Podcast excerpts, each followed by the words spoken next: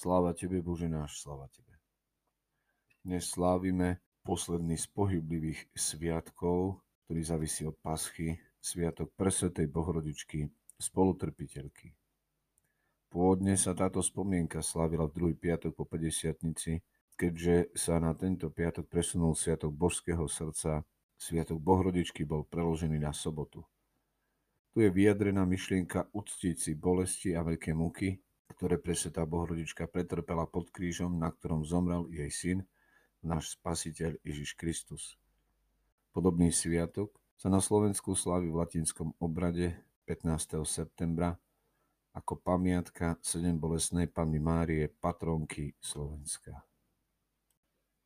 Pri Ježišovom kríži stala jeho matka, sestra jeho matky, Maria Kleopasova a Mária Magdaléna. Ježišov kríž zhromaždil všetkých, priateľov i nepriateľov. Na jednej strane tu stoja štyria vojaci, ktorí dostávajú do dedičstva synové šaty. Na druhej strane sú tu štyri ženy a učeník a uprostred je vyvýšený Ježiš Kristus medzi dvoma lotrami. Pre všetkých je teda príťažlivý stred. Tých, ktorí ho milovali, plakali, súcitili a spolu trpeli s ním, ale aj pre, ktorí ho nenávideli. Tak ako na začiatku Ježiš zvolal 12 učeníkov, 12 kmeňov Izraela, doslova z Ježišovho srdca, z jeho boku, rodí nový Boží ľud. A Jan Krstiteľ stál tam, ženícha. Aj Mária Magdalena stála pri hrobe. Ako semeno, ktoré hodia do zeme, aby odumrelo. Jej čakanie bolo odmenené stretnutím so vzkrieseným Kristom. Kríž je miesto, kde sa oko a srdce musí zastaviť. Prečo je tomu tak i v našom živote? Že kríž nás doslova uzemní, zastaví. Jedno rameno je ponorené do zeme a to druhé smeruje do neba.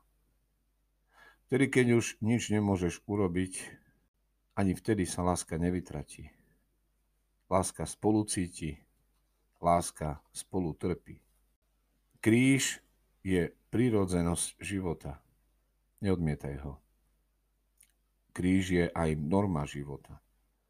Svetý Pavol sa dokonca chváli krížom a ohlasuje umúčeného Krista. A keď sa tu dnes hovorí, že pri Ježišovom kríži stala jeho matka, ona je obrazom každého z nás.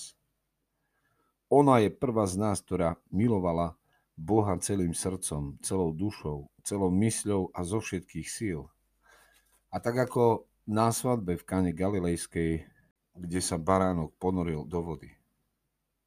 Z jeho očakávania sa narodili prví učeníci, aj teraz hovorí, urobte všetko, čo vám povie. Ona predstavuje nový Boží ľud, Izrael. Nový Izrael ten ľud, ktorý čaká vernú nevestu. Maria je i žena, i nevesta, i matka. Je na začiatku aj na konci našej spásy. Tak je aj pri zrode nášho života a chce nás prevádzať aj na jeho konci. Vyprevadiť nás na cestu. Ako matka všetkých národov. Tak ako prvá Eva neverila Božej láske. Táto nová Eva ju prijala, porodila, aby nám ju darovala. Mária je univerzálna postava, ktorá predstavuje každého jedného z nás. Každého, kto miluje, každého, kto po Bohu túži. Panenská matka s panickým učeníkom stála pod krížom svojho syna nemohla zniesť pohľad na to, ako je vyzdvihnutý na kríž. Preto premožená plačom volala. Prečo len trpíš, keď ako Boh trpieť nemôžeš? Syn môj, oslavujem tvoju nevyslovnú dobrotu, ktorá presahuje každý rozum. Возлюблю тебя,